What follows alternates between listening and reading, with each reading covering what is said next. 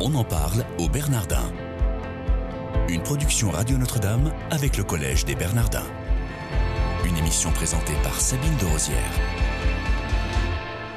Bonjour à tous, soyez les bienvenus dans votre quotidienne. On en parle au Bernardin. J'ai le plaisir de recevoir Jacques Ducamp. Bonjour monsieur. Bonjour madame. Merci d'être avec nous. Vous êtes professeur de philosophie en classe de terminale ainsi qu'au séminaire de Paris et Saint-Sulpice. Et vous êtes aussi enseignant à l'école cathédrale depuis 1994. Vous avez mis en place l'Institut supérieur de sciences religieuses que vous avez dirigé euh, jusqu'en 2013 et vous donnez des cours d'histoire de la philosophie au Bernardin. On va voir le, le rapport justement de cette semaine si particulière euh, à la vie des chrétiens et tous les aspects philosophiques qui peuvent y être liés.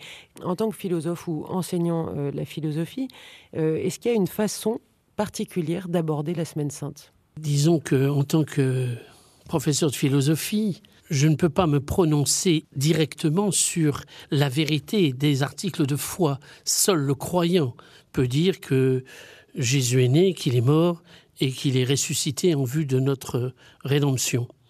Mais le philosophe peut s'interroger sur le sens de ces faits, sur ce que cela veut dire, aussi bien pour le croyant que, à la limite, pour celui qui ne le serait pas.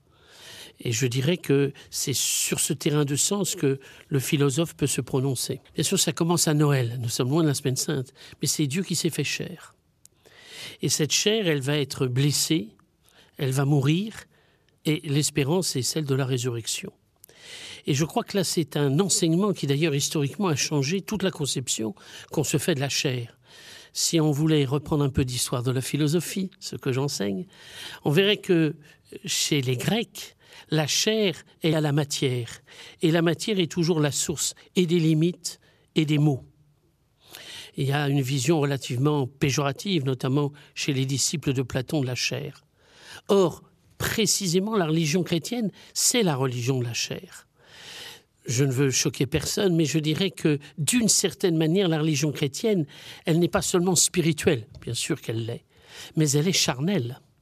Car ce qui nous sauve, c'est bien justement le fait que Dieu se soit fait chair, et qu'un Dieu puisse demeurer Dieu tout en devenant chair. Là, c'est vraiment, bien sûr, un aspect paradoxal qui peut dépasser d'une certaine manière la raison, bien que si j'en croyais un philosophe du XIXe siècle, Hegel, Hegel nous dirait que le christianisme, c'est la religion qui nous apprend que l'infini se manifeste dans le fini, que le fini n'est pas extérieur à l'infini, ce n'est pas une frontière, et que ce qui n'a pas de mesure rentre en ce monde, dans une certaine mesure qui est ici la chair. Et cette chair, eh bien, elle est notre espérance. Si j'étais platonicien, je vous dirais à ce moment-là que la résurrection de la chair, c'est l'enfer, parce que la chair, c'est ce qui est la source de tous les maux. Donc, me dire qu'après la mort, je retrouverai un jour une chair, c'est horrible. Or, euh, la résurrection de la chair, c'est dire que tout mon être peut vivre après la mort. Certes, c'est le croyant qui va affirmer que la résurrection de la chair aura bien lieu. Mais le philosophe peut dire il est cohérent pour parler d'une vie après la mort, de parler de la résurrection de la chair. Parce que nous sommes des êtres incarnés. Nous ne sommes pas de purs esprits. Nous ne sommes pas des anges et nous ne serons jamais des anges. Donc, par convenance, Dieu, pour nous, nous rencontrer, il a pris cher. C'est aussi une nouvelle conception de Dieu. C'est pas seulement une nouvelle conception de la chair, c'est une nouvelle conception de Dieu. Et là aussi, ça interroge le philosophe. Et là, on est dans la philosophie ou dans la métaphysique, Jacques Ducamp? Alors, la métaphysique est une partie de la philosophie. C'est dit-on, la plus noble. Et donc nous sommes bien en métaphysique, car si, là encore, je veux regarder le Dieu d'Aristote, c'est un Dieu qui, dans sa perfection, ne connaît même pas le monde. Or, la semaine sainte, c'est la semaine où, par excellence, on nous dit que Dieu lui-même a souci de l'homme, à ce point qu'il euh, y a jusqu'à la mort du Fils sur la croix, un abandon total. Est-ce que le philosophe, quand il dit ça, il n'a pas déjà un regard, non pas biaisé, mais en tout cas... Euh, il prend au sérieux le discours des Écritures. Il n'est pas toujours forcé d'y adhérer je veux dire, de croire que les faits se sont réellement passés. Mais au moins, il peut dire qu'il a, il y a une autre conception du divin.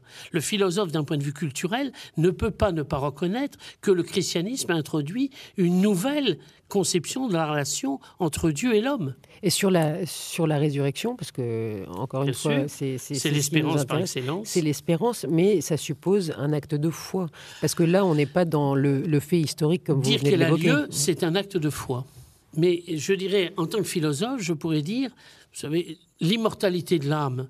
Il n'y a pas besoin d'ailleurs d'être croyant pour euh, parler de l'immortalité de l'âme. Qui est-ce qui le premier euh, en parle de l'immortalité de l'âme? L'immortalité de l'âme, vous l'avez chez les Grecs, bien sûr. Les, philosophes grecs parlent de l'immortalité de l'âme. D'ailleurs, dans le credo, vous ne dites pas je crois en l'immortalité de l'âme.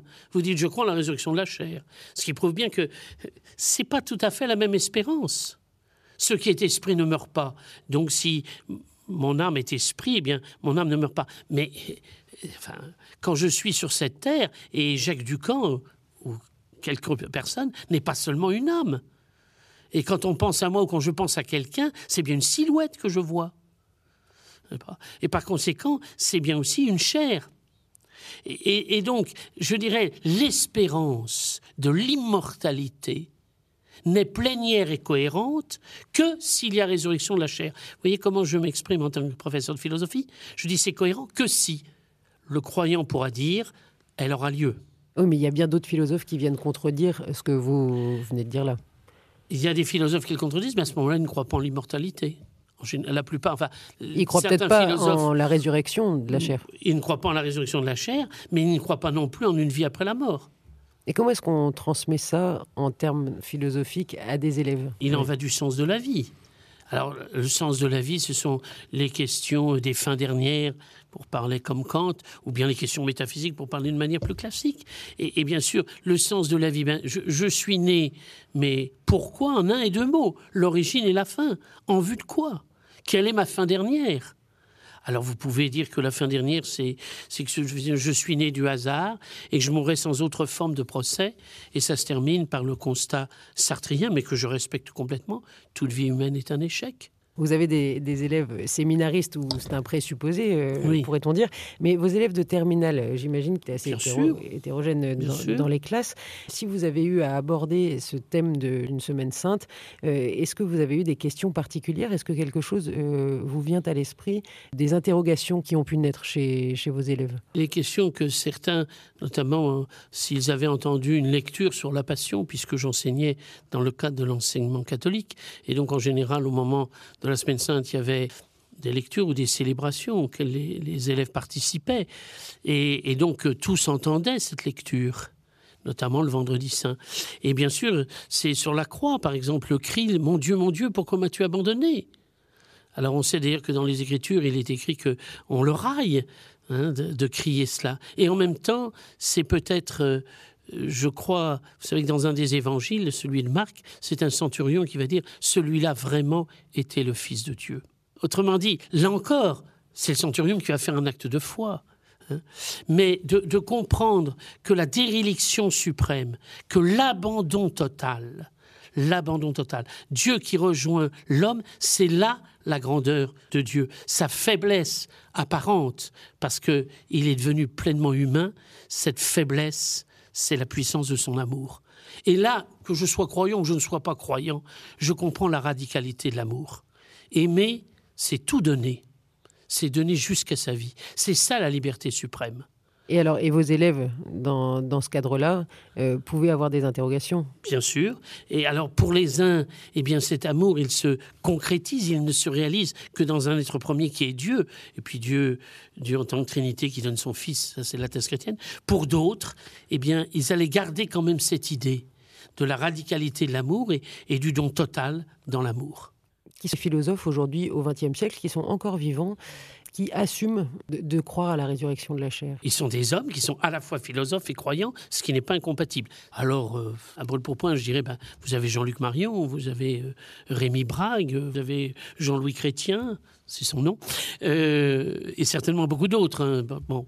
Mais bien sûr, on peut. On peut. Est-ce qu'ils sont pris au sérieux euh, par leur euh, père oui. philosophe. Parce qu'aujourd'hui, si vous voulez, nous ne sommes plus dans l'idée du, au, du XVIIIe siècle de croire que les Écritures, c'est une fable pour enfants.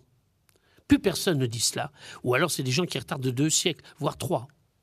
Aujourd'hui, je dirais, si l'on n'est pas croyant, de même que le philosophe s'inspire de la littérature, des romans, de la poésie, il s'inspire aussi des textes religieux. Ce sont des textes qui ont sens et il va dire qu'il faut interpréter.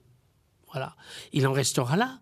Il ne dira pas que ça correspond à une vérité des faits, mais au moins, comme je le disais déjà tout à l'heure, il en trouve le sens. Et donc, il interprète ce discours. Il le prend au sérieux.